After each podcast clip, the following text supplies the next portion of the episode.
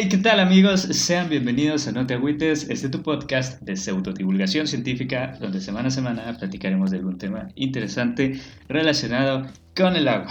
Y el día de hoy estamos con mesa completa, así que tenemos el buen Axel Sandoval. ¿Cómo estás, Axel? ¿Qué onda, qué onda? ¿Cómo estamos, Iván? ¿Todo bien? ¿Todo tranquilo? Aquí, listo para esta pijamada porcina eh, ambiental que tenemos preparado para la noche de hoy. Una pijamada muy cochina. Una, sí. Muy puerca. muy puerca. y también tenemos a Fernanda Palma. Fer, ¿cómo estás? Hola amigo, muy bien, muchas gracias. ¿Y tú? Bien, bien. Aquí listo para hablar de cosas cochinas, cosas puercas, literalmente. Ay, pues bien, amigos, el día de hoy les vamos a platicar de un tema que nos fue solicitado en Facebook, así que ya lo saben, si quieren un caso en particular pueden mandarnos mensaje a nuestras redes sociales y estaremos pues dándole ya suficiencia a sus peticiones, contestando poco a poco sus, sus mensajitos, las mentadas de madre si fuera el caso. Y pues aprovechen porque cuando tengamos Patreon, como tiene Axel con su canal, eh, ya vamos a cobrar, así como, como tipos míticos. Eh, pues sí, hoy vamos a platicar de un tema que está, pero mira, en nuestra doble moral como yucatecos. ¿Por qué? Porque hoy hablaremos del lado oscuro y oculto de la cochinita, del lechón al horno, de los pibes, y demás platillos deliciosos que contengan cierta proteína de origen animal, hoy hablaremos del agua cochina sobre la cual estamos parados, la contaminación del acuífero en Yucatán. Amigos, sí, ¿qué han escuchado del tema? Díganme. pues fíjate que yo eh, realmente en la época en la que eso estuvo como en su toda esta onda de las protestas y la movilidad por el tema, yo ya no vivía aquí. O sea, mi, mi estancia en Mérida ha sido como voy, vengo, voy, vengo. Entonces en esa época yo ya estaba en la universidad y la verdad es que yo no, yo no viví eso aquí. O sea, solamente... ¿lo, lo vamos a descubrir juntos?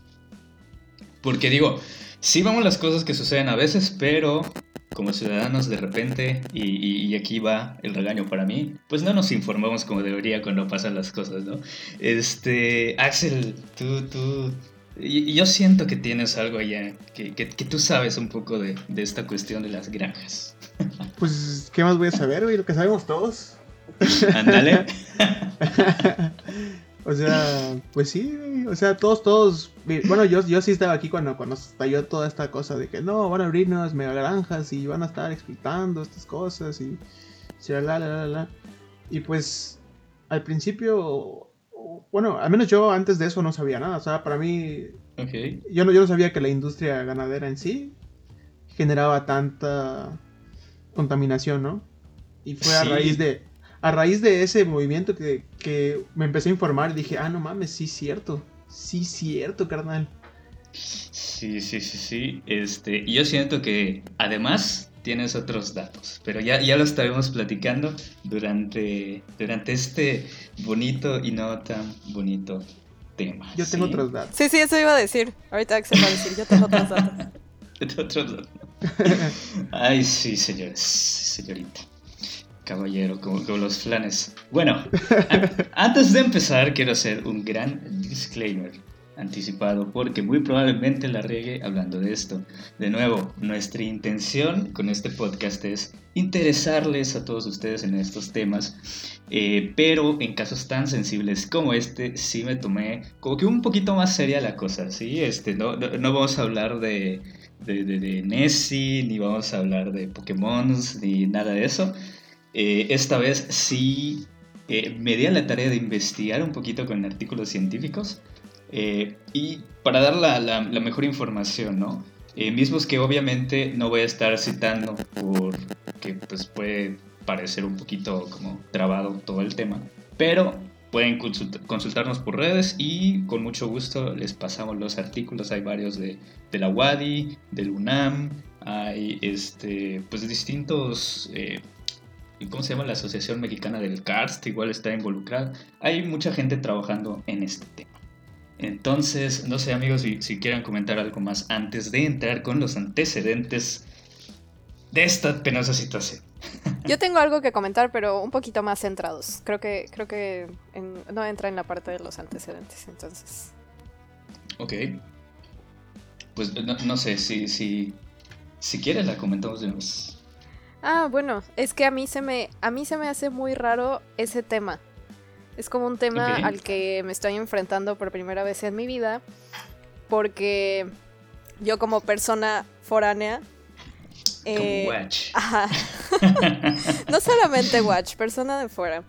No estoy acostumbrada como a un tema, por ejemplo, de granjas, a un tema de, de que, por ejemplo, el agua que sí hay... Bueno, es que yo estoy acostumbrada a otro tipo de agua en, en mi subsuelo, ¿sabes? Sí, sí, sí, sí. Entonces, el hecho de pensar que la caca de los puercos que consumimos está contaminando nuestra agua se me hace muy surreal. Muy, muy, muy surreal. O sea, como que no. Sí. Ay, este, vamos a platicar de eso, vamos a platicar de por qué estamos tan expuestos, vamos a platicar de qué tanto se está contaminando. Ay, tenemos de tocho el día de hoy para platicar. Pero sí, o sea, esto es algo que, que en otros lados no se da. Eh, igual, pues tú vienes de la capital como tal, ¿no? Es, es un una isla de concreto en medio del país. Bueno, y, ajá, sí, sobre todo. Y, es, principalmente porque aquí está el tema del manto acuífero, que es completamente diferente a lo que existe allá. Porque sí existe, por ejemplo, la contaminación por otros elementos que vamos a ver más adelante, pero, pero específicamente el del agua me parece algo, wow, está, está cabrón. Sí, sí, sí, sí. y te decía, Aquí lo que nos fastidia mucho es la cuestión de la altura con respecto al nivel del mar. O sea, nuestro acuífero está a 9 metros, si acaso, y en todas partes hay. Entonces, donde sea que hagas algo, eventualmente va a llegar al acuífero.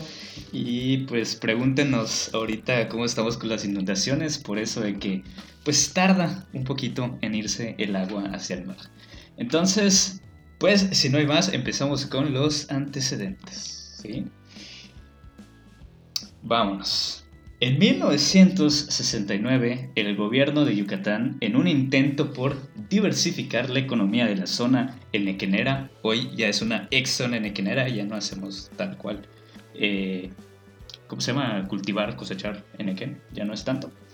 Este, se llevó a cabo una selección de campesinos que deseaban dedicarse a la crianza de cerdos que, spoiler alert, los cerdos no son nativos. O sea, la, especie de cerdo que, se come ya no es nativa en ningún lado. O sea, es una especie completamente artificial. Sí, muy, muy intervenida. Entonces, ni siquiera el cerdo pelón, porque hay gente que dice, no, el cerdo pelón yucateco, no, tampoco es. O sea, antes de los españoles no existía el cerdo aquí.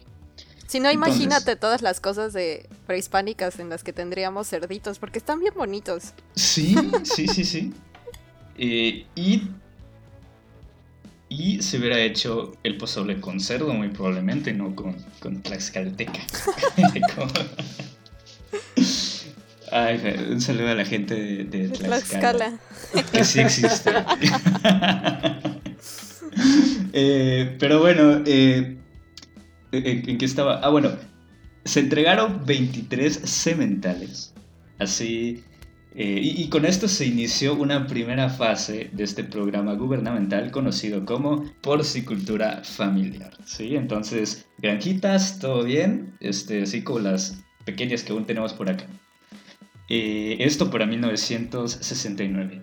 La segunda fase se dio eh, hasta el 75 cuando se construyeron ya 151 granjas colectivas con capacidad y ya no para solo uno o dos puerquitos, ahora hasta 156 pues cabezas de cerdo como tal, ¿sí?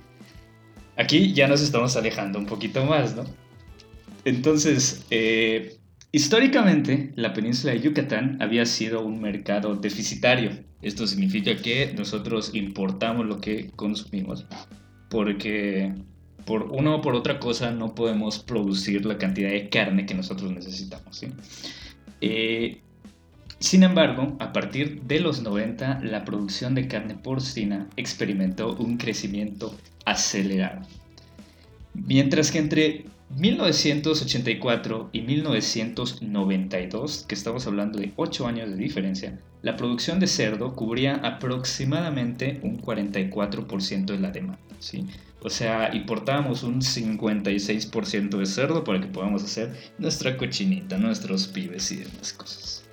Eh, todo esto platicando en específico de Yucatán. Eh, para 1994, que es un año medio terrible también para la escena nacional, se, se logró satisfacer al 95% el mercado yucateco. Pasamos del 44 al 95% en un lapso de dos años. Entonces, eh, algo hubo por ahí. Como... algo extraño hubo por allá. ¿Qué sucedió?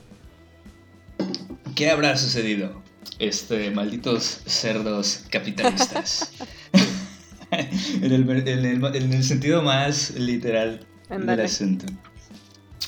Entonces, esta alza en la producción de carne se debió debido a el cambio técnico, financiero y económico que propiciaron las grandes empresas productivas, así como de nuevos esquemas de asociación entre particulares y ejidatarios, o sea, capital. ¿sí? Hubo más gente interesada y, y dijeron, bueno, aquí toda la gente come cerdo y están importando un montón, mejor vamos a hacerlo aquí.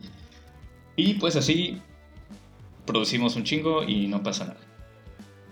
Entonces, los porcicultores, estamos hablando de que a este punto, pues todavía, bueno, hasta antes del 94, pues mucho de, mucha parte de esta industria porcícola, pues eran familias tal cual, o sea, son, son pequeñas granjas medianas, ¿no? Pero ya después empezamos con los temas más eh, problemáticos y es allá donde empezamos a utilizar el prefijo mega, ¿sí? Porque los porcicultores no se imaginaron el problema de tratamiento que tenían en sus manos debido a los desechos que se generan por el gran volumen al momento de criar y engordar los cerdos en confinamiento. El paso del tiempo, eh, con el paso del tiempo se han formado regiones de alta concentración de granjas. ¿sí? Entonces estamos hablando ya de unas llamadas cuencas porcinas, ¿sí? O sea, así de, feo está el asunto y está como bien identificado. Eh, con la llegada de las empresas de alta capacidad instalada, o sea, pues más infraestructura, más eh, granjas como tal, más equipos y demás, también se elevó la población de animales en un solo lugar, con los efectos acumulativos consecuentes. ¿sí? Entonces, está complicado el tema.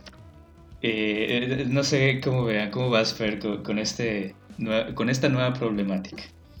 Está súper interesante, está súper problemático. Estoy leyendo, por ejemplo, que, bueno, como dato, eh, la producción porcina es el tercer sistema productor de carne del país.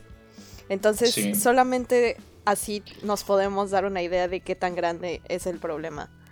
Y, también em, me gustaría comentar ahorita que dijiste de los megasistemas de granjas. Hace poco, de hecho hace como una semana, tengo un amigo que es biólogo que se llama Ben. Eh, saludos Ben.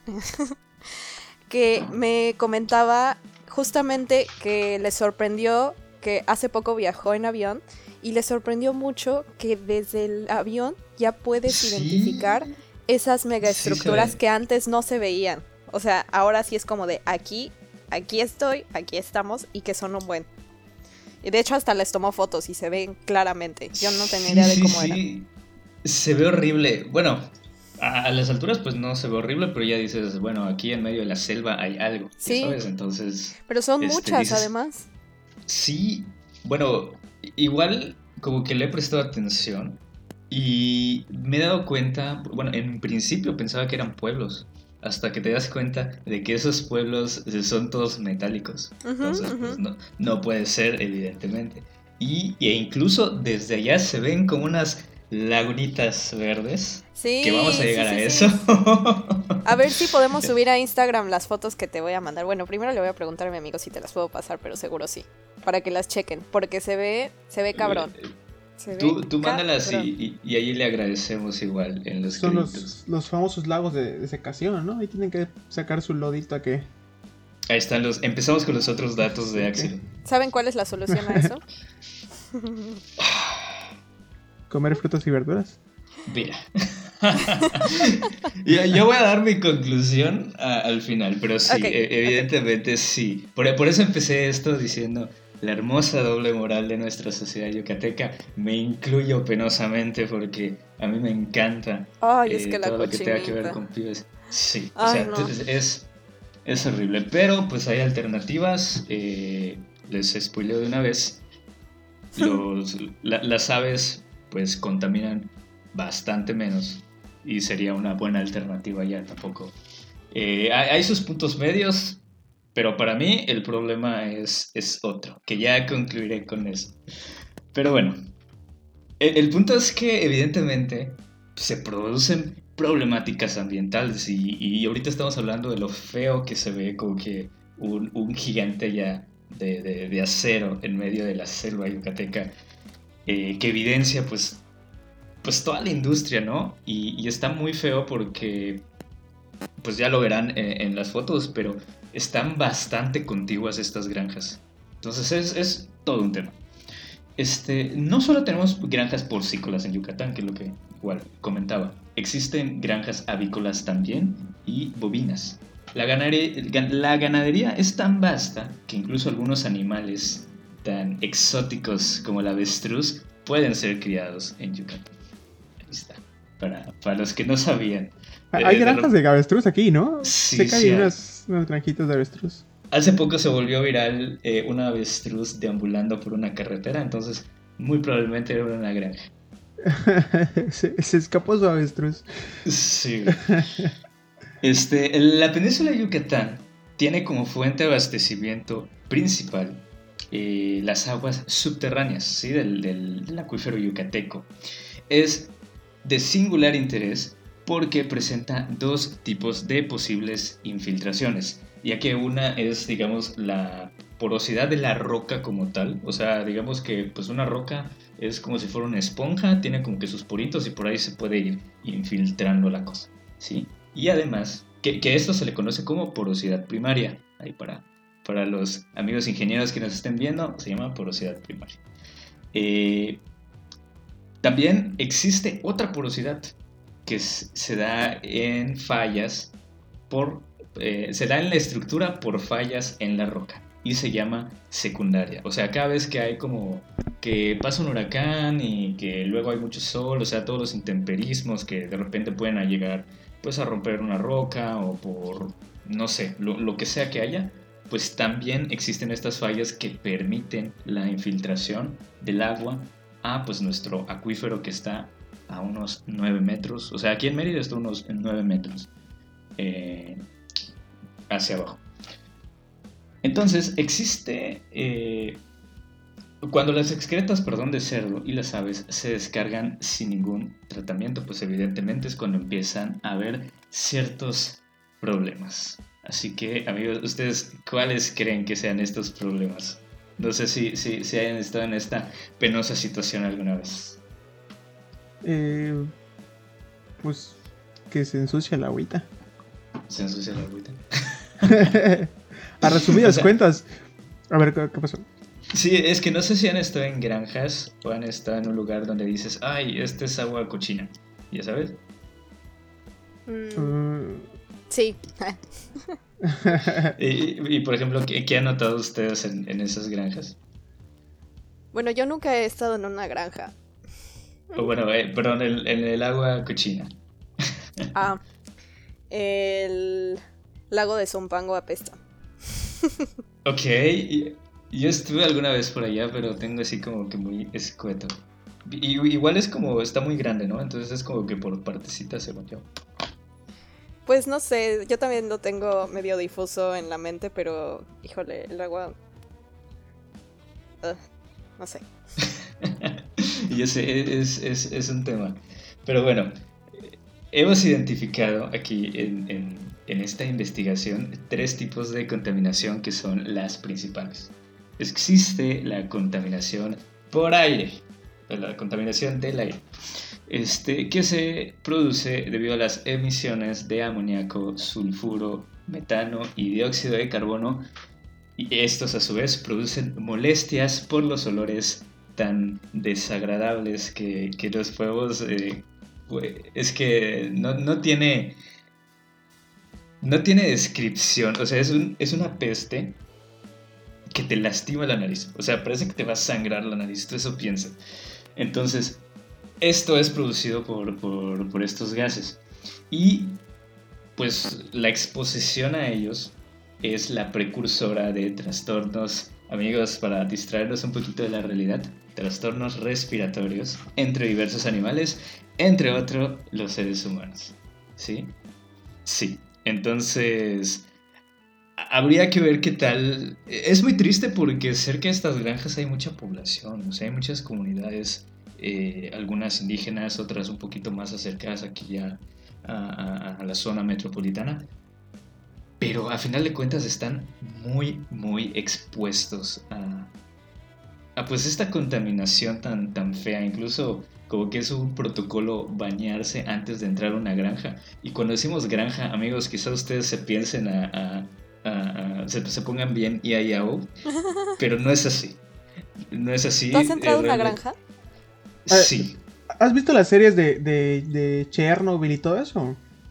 Sí. Bueno, pues ese traje te tienes que poner para entrar a una granja. Sí, es, es, verdad, es verdad, es absolutamente cierto eso, por la, cantidad de, contaminación. ¿Tú, ¿Tú, ya has entrado? Eh, no he entrado, pero sí he visto mucha gente entrar. sí. Este. ¿A cuál entraste, Iván? en una que está por. O sea, está al sur de la ciudad de Mérida. El municipio se llama Avala. Entré a varias. Entonces. Eh, pues sí, o sea, todo lo que dicen es cierto. La verdad es un ambiente muy triste. Ay, no, o sea, no así como. Uh, sí. Entonces, como que para mí existía en ese momento y cuando salí dije, bueno, me gusta mucho la cochinita. Tengo que superarlo y vivir en esta negación. Pero, pero sí, sí, sí es muy triste porque, pues ustedes saben, aquí en Yucatán tenemos selva, que es una selva baja.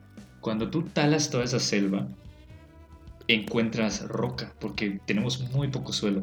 Entonces, aquí nuestra deforestación realmente es de raíz, se podría decir y rellenamos con fragmentos de roca, que es la grava, la arena que todos, que todos aquí conocemos.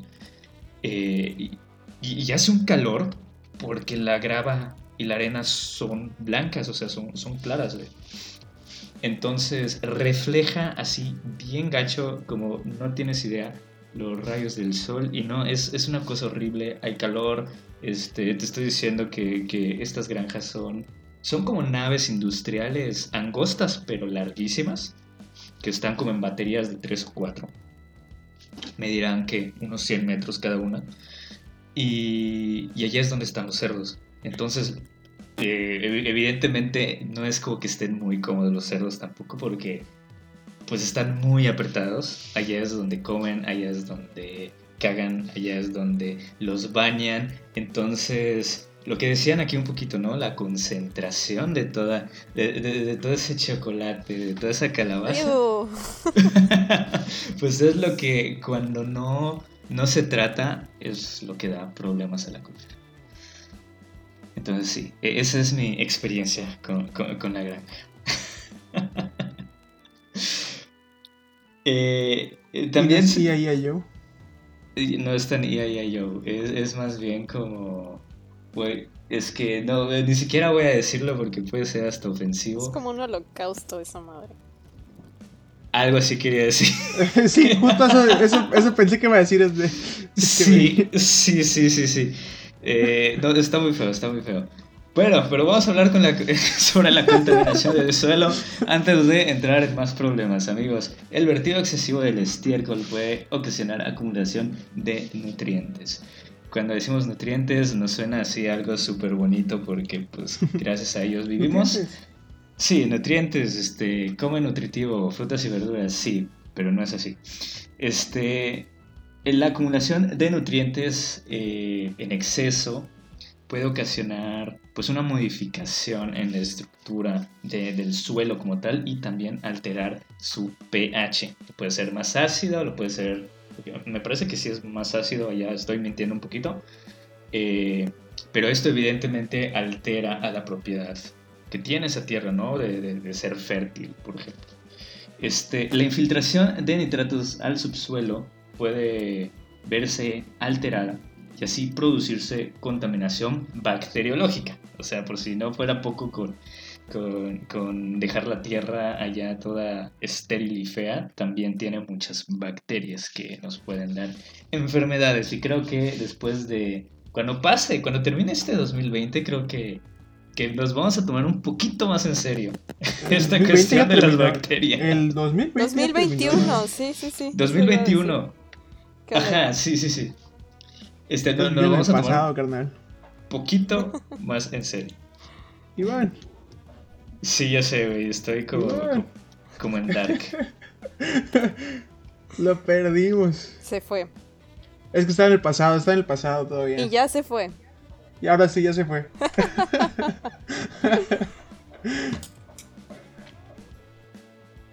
No importa, no importa. Vamos, vamos a continuar en lo que viene nuestro querido compañero. Está aquí fallando un poco nuestra señal. Así como ven, se acaba de dar un viaje al 2020 bien intenso. Sí, sí, habló tanto del 2020 que ya se regresó. Regresó Dijo Nel. El pasado. Nel, mejor malo por conocido que bueno por conocer. Ándale. y ya regresemos. Estábamos comentando que regresaste el 2020, güey, con tu comentario. Sí, o sea, como en Dark, o sea, hice algo ya medio extraño y, regresé y tuve que volver al futuro. Entonces, sí, ¿de, qué estamos hablando? Estamos hablando eh, de la contaminación bacteriológica, ¿no? Ok, este, entonces nos lo vamos a tomar un poquito más en serio y también es posible encontrar metales pesados, como no, porque siempre hay allá esos metales pesados también, que estos son dañinos para la salud. Entonces, finalmente para cerrar esta tercia del terror, vamos a hablar de la contaminación del agua. Eh, la contaminación del agua superficial por las excretas se manifiesta por medio de amonio y sulfatos. El exceso de nutrientes puede provocar el crecimiento desencadenado de algas. Suena muy bonito, Amigos, la mayoría de las algas que están allá son a nivel microscópico y es cuando vemos una hermosa agua verde. Mm. Sí. De esa que te deja así. Sí, sí, que, que pasa así, es como de. Eh, no quiero comer en cinco horas. Eh, pero sí, o sea, son estas algas, no es tan bonito como suena. Eh, es como el ozono, más o menos, que el ozono si está como que a cierta altura de la atmósfera nos protege de los rayos del sol, pero si está más bajo de lo que debe, pues nos empieza a afectar a nosotros, algo así. O sea, eh, las sustancias no son tóxicas en sí mismas, requieren de una cantidad y en este caso también requiere, eh, ¿cómo se llama? Pues sí, de dónde esté, ¿sí? Para que funcione entonces, los nutrientes en el suelo, el exceso, no siempre son buenos. Y tampoco en el agua. Eh, y algo malo que tienen estas algas, que es más o menos como cuando dejas tu pecera ya sin, sin darle mantenimiento por mucho tiempo, no sé si, si, hayan visto alguna de estas. En Buscando a Nemo. Eh, anda, exactamente, en Buscando a Nemo. Entonces, lo que pasa, por ejemplo, con los de Buscando a Nemo es que muy probablemente se estén ahogando esos pececitos porque las algas empiezan a consumir el oxígeno disuelto que hay allá en el agua y pues ya no le dejan oxígeno a quien sea que esté ahí. Exactamente. Eh, entonces, esto eh, favorece la proliferación de larvas de insectos nocivos, dengue, chikungunya y demás. Eh, y en casos extremos, la eutrofización, que la eutrofización no es otra cosa que el agua verde cochina, el agua que tiene, ¿cómo se llama? Eh, como algas. Los lirios, los lirios son un indicador de contaminación. A todos les encantan los lirios, pero si ven lirios, no se metan allá, oh, peligro. No Te lo prometo. No es más, ahí les, ahí les va un dato. ¿Conocen la zona arqueológica de Tzivichaltún? Claro, sí, siempre hay lirios ahí. No. Exactamente. Mira, Ah. algo bonito. Este. Ya lo hemos comentado en otras veces, pero vale la pena aclararlo. Amigos, el acuífero aquí en Yucatán funciona de sur a norte. O sea, el agua que está más al sur va recorriendo su camino hacia el norte y, Al norte, sí. y, y- ¿cómo se llama? Y desemboca de manera subterránea en el mar, que es allá, por ejemplo, cuando se producen pues estos, eh, ¿cómo se llama? Eh, ojos de agua, por ejemplo. Entonces, eh, amigos, el agua, en este caso, más adelante vamos a hablar de, de, una situación muy específica en el sur de, bueno, en el sur de Mérida, que está en el centro de Yucatán. Eh, que nosotros tenemos una reserva de agua natural que se llama Reserva Geohidrológica del Anillo de Cenotes. ¿sí? Allá pues está protegido todo porque de ahí sacamos el agua que nosotros consumimos en Mérida. ¿sí? Entonces, bueno, Chivichaltún. Eh, está al norte de la ciudad de Mérida. Entonces, toda, toda el agua, que, todos los contaminantes que se infiltren en Mérida están recorriendo hacia el norte, yéndose a progreso y evidentemente pasando por Chivichaltún. Y eso explica estos hermosos lirios que tenemos en el cenote de esta zona arqueológica. No voy a volver a ver Civil Chaltún de la misma forma, Iván. Donde todos se bañan, donde todos se bañan con mucho gusto. Güey, Axel, Axel, ¿te acuerdas cuando hicimos la, la excursión esta a, a- Sí, claro que me acuerdo. Güey, al día siguiente, este, como que la misma gente que fue allá, eh, eh, hicimos una excursión, ¿no? De, de estudiantes que fueron a bañarse a este cenote, entre otras cosas. Y al día siguiente los llevé al laboratorio de ingeniería ambiental que tenemos allá en la UADI. Y no manches, güey, allá es que le empezaron a explicar toda esta cuestión a, a los chavos de Hidalgo, de Veracruz, de, de otros lados, ¿no? Y, y, y pues nada, eh, justamente este, con este sentimiento se fueron aquella vez. No manches. Sí. Pobrecitos. Bueno, este, otra cosa que también encontramos en, en los acuíferos contaminados es eh, sólidos suspendidos, que el agua, pues tienen por ahí como que sus sólidos, ¿no? Que tienen como que sus salecitas y todo, pero cuando empiezan a ver, pues, presencia de materia orgánica, empieza a ver, pues como que esta arenilla, ¿no? Como que esta tierrilla así fea que no se puede quitar tan fácilmente el agua. A esto se le llaman sólidos suspendidos. También tenemos bacterias eh, conocidas como coliformes, que nos suena así súper raro, pero prácticamente lo que provocan es todo, toda la gama de enfermedades diarreicas que te puedes imaginar están allá en, en las coliformes, ¿sí? Entonces, todo esto, todo esto nos encontramos de contaminación aquí con los cerritos. ¿Cómo lo ven? Pues es que, o sea, ¿qué más puedes esperar que, que tengan las popos, güey?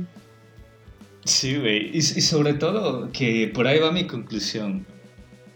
Les decíamos, la, la cantidad eh, es más importante a veces de la, que la sustancia como tal, ¿no? Entonces son un montón de cerdos, están allá. ¿Y a dónde más se va a ir? Y es un foco infeccioso esa cosa. Este, Fer, perdón, ibas a decir algo. Yo tengo una duda, una duda real Diga. y espero no sonar un poco ignorante, pero ¿cuál es la diferencia entre que lo hagan los puercos y que lo hagamos con nosotros al no tener drenaje en la ciudad? Es una muy buena pregunta. No soy ingeniero ambiental, no soy ingeniero químico. eh, pero de lo que he platicado con gente es que pues no es lo mismo la caca de cerdo que la caca de otros animales, entre otros los seres humanos. ¿sí? Entonces, eh, más adelante les voy a platicar como una equivalencia, pero eh, básicamente es eso, ¿no? Que, que la caca de cerdo es como una bomba allá terrible de, de- cosas que no deberían estar. Eh, tan es así que en un artículo de los que investigué, pues se menciona también, eh, se mencionan datos de las granjas avícolas, pero a final de cuentas terminan pasando de noche porque la mayoría de los contaminantes aquí en Yucatán es por caca de cerdo en específico. Entonces, en ninguno de los casos, ya seas humano, ya seas un pollo, ya seas un cerdo, o seas un toro, no está bien. Eh, como que no tratar tus aguas. Pero eh, particularmente la de cerdo. Y si te pones a pensar también que no es lo mismo, digamos, el pavo, que es un... O sea, el, el guajolote, que es un animal nacional, que, que, es un animal, pues dependiendo de la variante, me parece que hasta regional. No es lo mismo, pues, este entorno que está diseñado milenariamente para poder procesar su caca, que un cerdo que de entrada estaba en Europa, creo, en Eurasia, y que además ya ha sido modificado genéticamente por generaciones y generaciones y generaciones, entonces la caca de cerdo ya no es nada natural. Supongo que algo, que, que, algo así tiene que ver. Te estoy hablando como que el tanteo, pero supongo sí, tiene lógica em en, en, en, mi cabeza. Sin embargo, Ajá. también el fecalismo al aire libre es un gran foco de infección. Sí, y por eso se, están, se trabajan en, en, hacer, aunque sea estos baños comunitarios, donde la gente puede, aunque, sea, aunque no tenga baño en su casa, pero hay un baño comunitario en la comunidad y pueden ir ahí para evitar estos, estas infecciones derivadas de que el agua se, se infecte por, por la caca. Sí, sí, sí, sí, son esas y también tenemos la basura, o sea, los basureros igual es horrible. Entonces aquí en, en Mérida tenemos el relleno sanitario. Que oh, no, no. no, me comiences es, con la basura porque no sabes cómo me enoja, cómo me enoja que mejor en una ciudad tan, tan salvaje como la Ciudad de México, mejor allá, se ponen a dividir sus, sus desechos. No se vale, me parece injusto. O sea, yo aquí miento madres de tirar mi cascarita de manzana en donde estoy tirando la pinche botella de Coca-Cola. Eso sí, eso sí me calienta, la verdad. Sí, este, yo la última vez que vi que alguien separaba basura, porque aquí no somos tan así. No, claro este, que no. En, en, en, mi casa, por ejemplo, no somos un buen ejemplo. La verdad, no somos un buen ejemplo. Eh, pero igual, ¿sabes qué pasa? Que, que la gente como que hay sus días, ¿no? Se supone que un día es para orgánica, otro día para inorgánica, está un rollo así. Y pues a final de cuentas la gente hace lo que quiere y vota lo que quiere los días que quiere. Entonces pues ya se pierde como que ese control que le planean dar. Entonces es un error, son dos errores acumulados, ¿no? Pero pues es la situación que, que existe acá. Este, va el regaño eh, para mí mismo. Pero sí, o sea, y el relleno sanitario, que es una montaña de basura así impresionante que está en constante descomposición, que suelta su juguito, ese juguito que se llama eh, lixiviado. Eh, sí, este, imagínense eh, que tú vas a, a, tirar tu basura y, y, la tienes que disponer cerca de tu casa. Es como que pongas un montón de, de, de, de estas bolsas negras para, para basura las pongas en, en, el piso, extraes un poquito, en ese hueco pones las bolsas, allá pones, eh, eh, ¿cómo se llama? Eh, la basura que vayas a hacer, y luego pones otra bolsa y así se va, es un eterno pastel de descomposición esta cosa, más o menos así funciona el relleno sanitario de la ciudad de Mérida. Entonces, sí, cuando, cuando las cosas, cuando empiezan a ver como que huequitos en, esa, en esas bolsas eh, de tamaños industriales que se llaman geotextiles. Cuando empiezan a ver huequitos allá, es cuando... Hay problemas.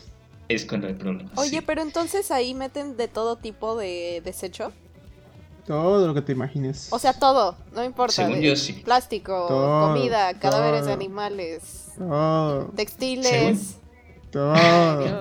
Según yo, como que sí está la buena intención por parte de quien está allá. Iván, pero, pero... No, el mundo no está hecho de buenas intenciones. Ajá. Exactamente. Mira, está la buena pero... intención de quien está allá, pero todas las bolsas le llegan con todo ahí junto. Exactamente. Exactamente, eso iba, sí. O sea, está la buena intención, pero no les ayudamos como ciudadanos. Entonces, eh, bueno, e-, ese y es otro tema que, que igual tiene que ver pero nos podemos quedar acá un buen rato igual hablando del relleno sanitario. Este, amigos, leyes. Las leyes, existen varias leyes relacionadas con eh, el derecho a la salud, dominio de recursos naturales y demás, que pues tienen artículos que están allá considerados que se relacionan a la actividad porcícola y avícola, entre otras, la Ley General de Equilibrio Ecológico y Protección al Ambiente, la Ley de Aguas Nacionales, la Ley Federal de Derechos en Materia de Agua y la Ley General de Salud. Y a esto súmale las normas y normas y normas y normas y normas que, pues, en este caso las granjas tienen que cumplir para que se puedan abrir. Eh, entonces, hay, hay, un tema ya bien bonito de legislación, que no, voy a entrar mucho en esto porque tampoco soy abogado, pero eh, existe como que todo este marco jurídico, sí existe, existe la buena intención, exactamente. Muy buenas intenciones. Sí, y por otro lado existe la gobernanza, que la gobernanza es, yo gobierno te digo, no puedes tirar basura aquí y tú me haces caso, ¿sí? Porque yo como gobierno tengo autoridad moral, no me robo nada y, ¿cómo se llama? Y, y, yo sí tengo buenas intenciones y las hago cumplir y soy un ejemplo para la sociedad, entonces tú me haces caso porque me crees, ya sabes. entonces... ¿Por qué te ríes, Iván? ¿Por qué te ríes? ¿Por qué te ríes? Porque algo así sucede con las granjas. Más adelante lo vamos a ver. Entonces, e, existe este tema. El chiste es que candados legales hay y hay un montón. Que a veces nos los pasamos por el arco del triunfo esa es otra historia. Sí, entonces, eh, las granjas porcícolas eh, se están enfrentando al cumplimiento de normas ambientales en las cuales se establecen parámetros de calidad para descarga de aguas residuales.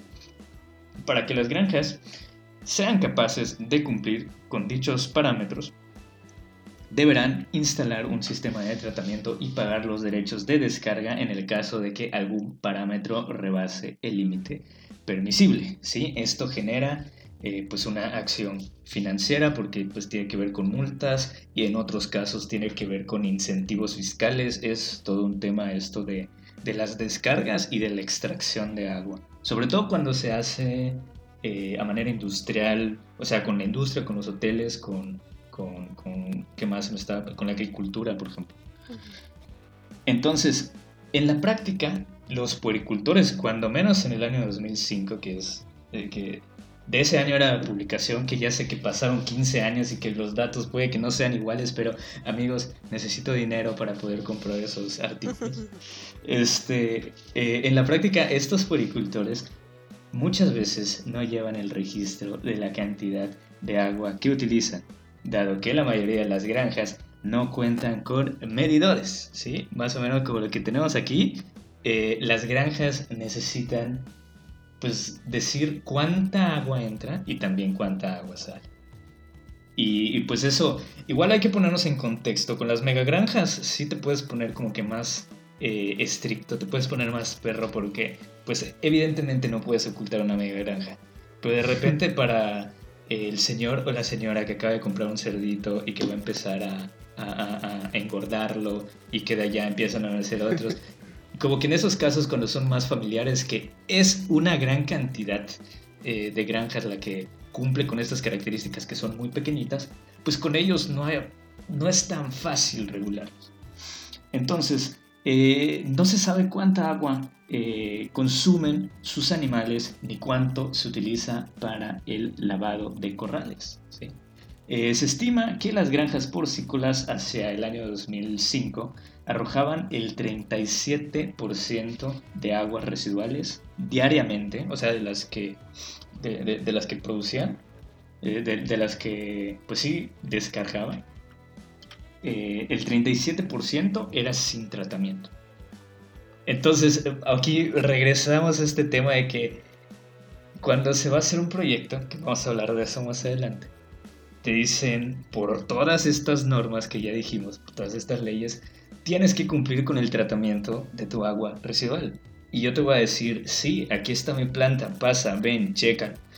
Entonces, ok, todo está cool. Se va el auditor, se va quien tenga que, hacer la chamba. Y en ese momento, ¿sabes algo? Este, esto no da, entonces todo esto que me sobra porque ya no me da la capacidad en esta planta de tratamiento, pues se va, o tengo fugas, por ejemplo, o, o todas esas cosas que pueden pasar en un proceso industrial, como ya son granjas industriales tal cual, pues el 37% de esas aguas se van sin tratar. Entonces, está bonito en papel, el papel lo aguanta todo, pero luego no, está tan...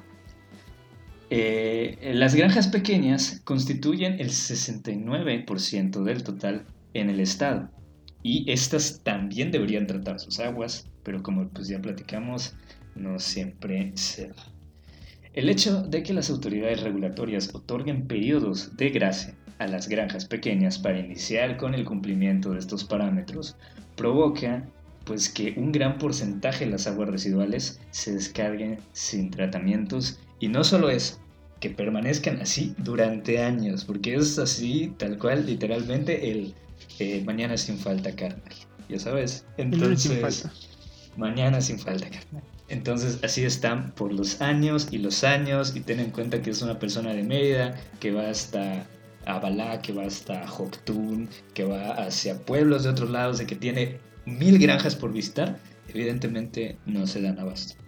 Eh, un estudio de la universidad, de la poderosísima Universidad Autónoma de Yucatán, en 2009, arrojó que de las 470 granjas existentes de las porcícolas, este, 304 no estaban reguladas ante la saga. Esto representa un 64% de estas granjas pues tienen la vía libre para hacer y deshacer asfalto. ¿Cómo ves? Ay, Jesús. Río para no llorar, amigos. Río es correcto, para es correcto. Eh, tampoco 70 de las 185 granjas avícolas, que representan un 41% de, de todas las granjas, no estaban pues registradas ante la dependencia gubernamental que le corresponde. Este, hay un tema bien curioso acá. Este, afortunadamente le mandamos un, un, saludo, un abrazo al ingeniero eh, Roger Méndez, que es el que ve todo este tema de calidad del agua allá en la Facultad de Ingeniería. Tuve la oportunidad de mandarle un mensajito y ella nos estuvo contestando. Este, no, creo que no sabe dónde se metió, a dónde se metió un podcast donde mentan madres. Pero, pero él me dijo que, que, que, ¿cómo se llama? Precisamente después de checar este artículo, me comentó que todo esto es por medio de Em, ¿cómo se llama? Datos oficiales, ¿sí? O sea, de dependencias. Entonces, si tomas en cuenta que solo un 40 y cuánto, no, perdón, un 36% de las granjas están dadas de alta con esta dependencia y eso utilizas para hacer tu estudio, pues tienes un sesgo enorme de información. Este, y, bueno, esto yo lo comento, pero él decía que se le hace muy complicado, o sea, lo hacen así no porque quieran sesgar su información, sino porque los dueños de las granjas, al momento que llega el investigador de la UADI a preguntar cómo están sus aguas, pues están bien, están, preciosas, están sí, limpiecitas. E, evidentemente. si quiero. evidentemente no son muy transparentes con esa cuestión. Y es más, nos han comentado también ingenieros de la Conagua de aquí de Yucatán que incluso han habido, ¿cómo se llama? Manifestaciones de los granjeros cuando eh, empezaron a querer cumplir estas normas. Eh, es un relajo. O sea, llegaron a tomar como que el organismo de cuenca de la península de Yucatán. Es un tema horrible. O sea, que eh, de ambas partes Sí, y, de ambas partes hay como su, su, deber y en ambas partes hay sus obstáculos como todo país tercermundista que somos. Uh. Entonces, eh, es, es todo un caso. La carga orgánica generada por los cerdos es semejante a lo que producirían perdón, aguas residuales de cuatro zonas metropolitanas de Mérida. ¿Sí? es como que cuatro Méridas estén cagando directamente en el acuífero.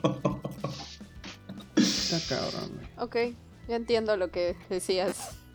Sí, hay, su equivalencia, entonces, mira, hasta es preferible que sean tres Méridas, o sea, que la ciudad de Mérida crezca. Bueno, entre teóricamente, ¿no? Haciendo como que la comparativa, porque evidentemente si crece la ciudad, pues crece la demanda y crece la industria porcícola. Pero en este ejercicio hipotético es preferible como que tener tres Méridas cagando que tener, que tener la cantidad de, cerdos que tenemos. Exactamente. Entonces, está, está curioso este dato. este, amigos, eh, voy a tratar de irme rapidísimo con, esto último, igual para, para dar unas conclusiones parciales hasta el momento. Eh, quiero hablarles de la carga orgánica, eh, de los parámetros que, que, tienen estos. No nos voy a meter mucho porque es como más químico. Sí, por favor, tradúcelo a Cristian. sí. El primer parámetro que se vigila y que le estuvieron haciendo un monitoreo en estos artículos es la demanda bioquímica de oxígeno. Y sé, estoy viendo sus caras. la demanda bioquímica de oxígeno no es otra cosa que oxígeno. O sea, ¿cuánto oxígeno se necesita para que el agua, o sea, como, para que, ¿cómo se llama? Ah, este, e, es que ya me estoy revolviendo solito. Si hay bichitos allá en el agua que necesitan oxígeno, pues eso se va acumulando como que demanda. Digamos que el oxígeno es un producto que está ya disuelto en el agua y los bichitos lo van consumiendo. Entonces, conforme haya más demanda bioquímica de oxígeno, pues hay menos oxígeno disponible para cualquier otro tipo de organismo, llámese peces, llámese pues, eh, pues toda la cadena trófica que viene con los peces, que son las aves, los insectos, que, pueden ser benéficos. O sea, todo esto, ¿no? El límite permisible, que es de 150... Ay, se me olvidó ponerle la unidad. Según yo son miligramos por litro. Entonces, eh, solo para tenerlo en cuenta. Si tú vas y haces una muestra en pues esta agua residual sin tratar, te puedes encontrar hasta 93 veces el límite máximo permisible por la, norma de oxígeno, o sea, de demanda bioquímica de oxígeno, ¿sí? ¿Cuántas veces? Hasta 93 ¿Qué? veces. Su madre. En este, en este, ¿cómo se llama? Artículo, lo que hicieron es pues tomar varias muestras, evidentemente, o, recuperar esa información de las dependencias, como, como comentaba el ingeniero. Y eh, pues tuvieron allá como sus... en algunos lugares, pues evidentemente estaba más contaminado que en otros. Y eh, el rango está entre 40 y 93 veces lo que permite la norma. Entonces, básicamente, la, si hay una demanda bioquímica de oxígeno alta, eh, disminuye la capacidad de albergar vida de, llámese, un cenote. ¿sí? El otro parámetro que tenemos, están en shock, ya lo subí. el otro parámetro que tenemos, que es el más crítico, son los sólidos, eh, ¿cómo se llama? Suspendidos totales que es digamos toda esta tierrilla, todos estos desechos. O sea, si tú tienes a tu pececito en tu pecera, eh, pues el agua, y le pones agua purificada, que esta que está pues más limpia teóricamente, eh, conforme vaya pasando el tiempo, estos pececitos pues van a ir eh, pues defecando, van a ir comiendo las alguitas que van saliendo. Entonces empieza el agua a a ensuciarse a un nivel microscópico a veces eh, y de repente pues más evidente. Entonces todas estas partículas que quedan suspendidas es, es, es lo que se le conoce como sólidos eh, disueltos totales. Entonces el límite permisible igual es de 150 miligramos por litro. O sea, es una cosita de nada. O sea, es 0.15 gramos por litro. Y se ha encontrado hasta 33 gramos por litro. Esto eh, para los que no, no, no, lo vemos tan fácilmente, es hasta 220 veces lo que te exige la norma. Ay, no. Está horrible, está horrible. ¿Y qué hacen los sólidos disueltos? Este, pues eh, se utilizan básicamente para evaluar la calidad del agua después de un proceso. ¿Sí? O sea, si tú vas a utilizar el agua a nivel industrial, pues evidentemente el agua que utilizas se va a ensuciar de a poquito. Y, pues imagínense cuando tu proceso es lavar un animalito que está entre sus heces y lodo todo el tiempo, húmedos completamente, y no solo es uno, hay varios y que duermen en su caca, toda esta cuestión. Entonces el proceso es bastante pueco, literal. Eh, finalmente, nos vamos con el, nitrógeno. El nitrógeno, eh, para no entrar tanto en, estas cifras, se ha, encontrado que este parámetro excede entre 31 y 70 veces lo que te permite la norma. ¿sí? ¿Y qué hace el nitrógeno?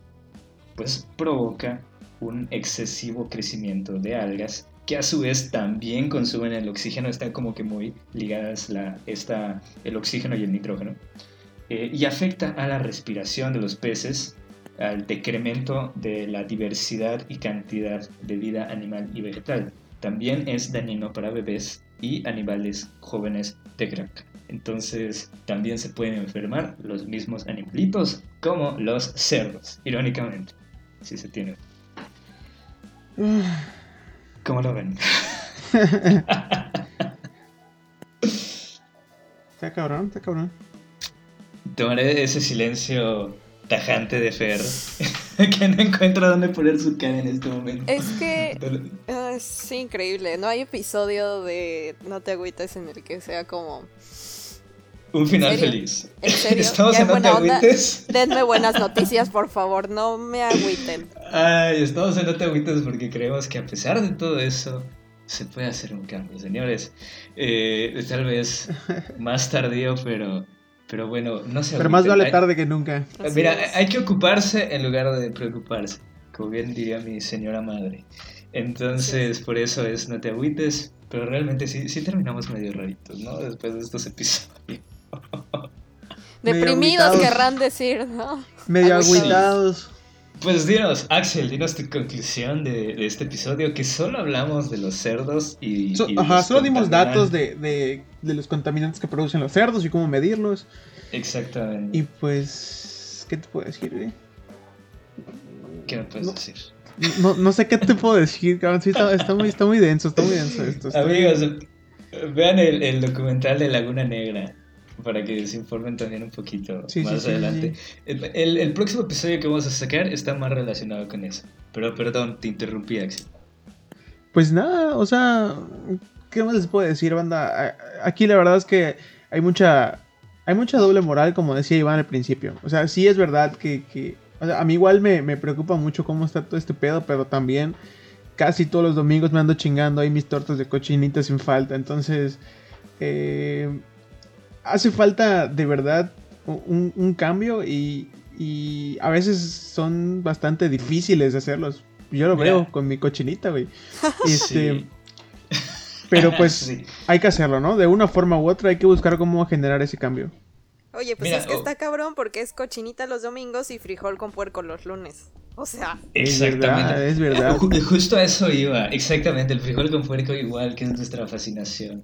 Lunes de eh, frijol contigo, dicen.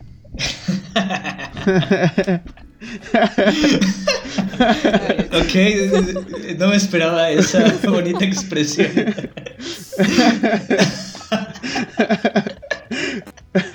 Ay, esa bonita e-, e-, expresión de, amor yucateco. Poesía. Déjame estrechar tu mano de poeta poeta. Un haiku yucateco. Oye, yo, yo recuerdo que mi abuelito, en paz descanse, mi señor abuelo, él se molestaba cuando le servían mucho, eh, mucho pollo en la semana. Él decía, no, a la verga, esto no tiene sabor, yo quiero cerdo, porque está como más saladito, está más sabroso. Entonces él se enojaba. Entonces, eh, lo digo nomás para darnos una idea de... ahorita como que ya empezás a hablar que del gluten y que de lo orgánico y, y empezamos a tener información de estas granjas y todo eso, pero tengan en cuenta que pues igual esto es acumulativo y esta cultura yucateca hay gente que de verdad le encanta comer cerdo, exactamente, o sea, porque no le siente sabor al pollo, que no le siente sabor al pavo, que necesita comer cerdo. Entonces, eh, y, igual, pues es una cuestión de cooperación, ¿no, Axel? Porque, pues, tú puedes estar comprándole a una empresa por sí con la que se jacta de ser socialmente responsable y luego resulta que no es así. que sí hay, que sí hay aquí en Yucatán. Y luego resulta que no es así, pues igual y pues una tortita a la semana no está tan mal, nada más no hay que pasarnos tanto con, con ese consumo de puerco, puerco que además es malísimo para la salud. Este, recuerdo que la primera vez que me lo dijeron por un, doctor hasta me enojé tantito porque sentí el regaño y luego resulta que no, que, que sí tenía razón. Fer, ¿cuál es tu conclusión? ya hasta los anoté porque ya, ya en lo que Axel decía su conclusión, me parece, me parece súper importante ahorita que estaban que dijiste lo de tu abuelito que, decía como de ay quítenme esta chingadera del pollo. Sí, esta chingadera yo no la quiero. Esto del puerco también tiene un aspecto cultural muy importante aquí en la península. Me gusta mucho como compartir esto con ustedes porque siento que doy mi pues, perspectiva desde fuera. Somos como tu objeto de estudio. Tú nos dices cosas que nosotros no vemos. Está súper padre. No, no, no, a mí me encanta, me encanta. Entonces, definitivamente sí, el puerco aquí es una cosa impresionante. Yo, yo en donde yo estaba o en donde he estado en otras partes de la República, pues es más, el, por ejemplo, en la Ciudad de México sí comemos más pollo, comemos más eh, res. Y yo cuando llegué aquí no era fan de la carne de puerco más que por ejemplo en la cochinita. O sea, sí, siempre, siempre me gustó. Pero ya estando aquí, ya viviendo aquí 12 años, sí cambia, sí cambia tu experiencia con eso. Yo hoy en día te puedo decir que la carne de puerco es mi carne favorita. Así, hands down. Es que la, cocinamos bien rico. Sí, no, delicioso, delicioso. el pokchuk, la cochinita, el frijol con puerco, a mí me encantan. Estoy intentando hacer un cambio, por favor, cállense. No, espérame, espérame, es que ahorita vamos más adelante de eso. No, no, no, esto es como... hay, es que la, la, comida por ahí hay, hay su, su, refranero popular, este, aquí bien, bien acá sureño de Mérida, que, que no lo voy a decir completo, pero mientras más puerco mejor. Algo así dice. Eso aplica con muchas, aplica con, con muchas cosas. Muchos aspectos. Pero, perdón, Ferti. No, decía muchas comidas, pero también con muchos. Mientras más cochino, mejor. Ay, no, niños, qué bárbaros. ok, pero también dentro de esto, dentro de la misma sociedad, entra en. Entra en discusión. Entramos en una discusión sobre nuestra ética de consumo. Eh, pienso que como yucatecos fans del puerco deberíamos estar más conscientes de lo que nuestro consumo está generando tanto para el medio ambiente como para nosotros mismos.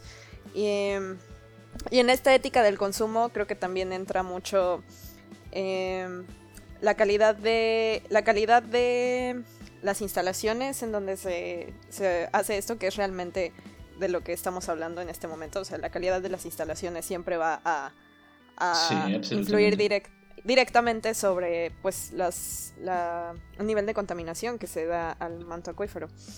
Y, espérate el siguiente episodio. Sí, no, no, bueno, es que el siguiente episodio va a ser otra, una bomba. Ah, sí. Y pues dentro de esta ética también, pues está lo que siempre, lo, una de las conclusiones a las que siempre llego en estos episodios es que nada de esto puede suceder si la gente no se pone las pilas. No nada más las personas que hasta ahorita, las valientes personas, mis respetos, que hasta ahorita se han plantado y han dicho, no, esto no puede seguir así. Es cuestión de todos. Porque O sea, y, que dicen, tú lo escribiste, ¿por qué no lo estás respetando si tú lo escribiste? Tú estado no, no me hagas, no me hagas leyes en papel, o sea, de verdad, qué bonito, qué bueno, te aplaudo, por eso voté por ti. Ahora hazlo, ahora aplícalo. Ok, lo siento. Deja de pegar a la pared, deja de pegar a la pared, por favor. es que como que vino el silencio muy de repente y no me lo esperaba yo tampoco. Y pues básicamente es eso. O sea, como yucateco sí está bien chido el puerquito y no, no, no pienso en realidad que pueda, o sea, siendo realista, siendo idealista sería como de, oigan, vamos a limitar nuestro consumo de carne de puerco algunas veces a la semana. A la, gente, la gente no funciona así. La gente la gente funciona por lo que les da gratificación y pues la carne de puerco les encanta. Yo creo que lo que hemos vivido con la pandemia, que a la gente no le importa que existe un virus, es eh, evidencia eh, cuánto nos importa eh, pues estar bien como sociedad, como un colectivo. Sí, así es. Sí, es cierto. Ok. Este, pues no sé si tengan algo más que agregar. Ya, estamos, ya, ya nos pasamos un poquito de la hora, pero siento que valía la pena en esta discusión acalorada que puede seguir y va a seguir en el episodio siguiente. Este, no sé si tengan algo más que agregar. No, carnal. Me voy a guardar mis comentarios para el siguiente. Sí, claro. Ok. Uy, imagínense.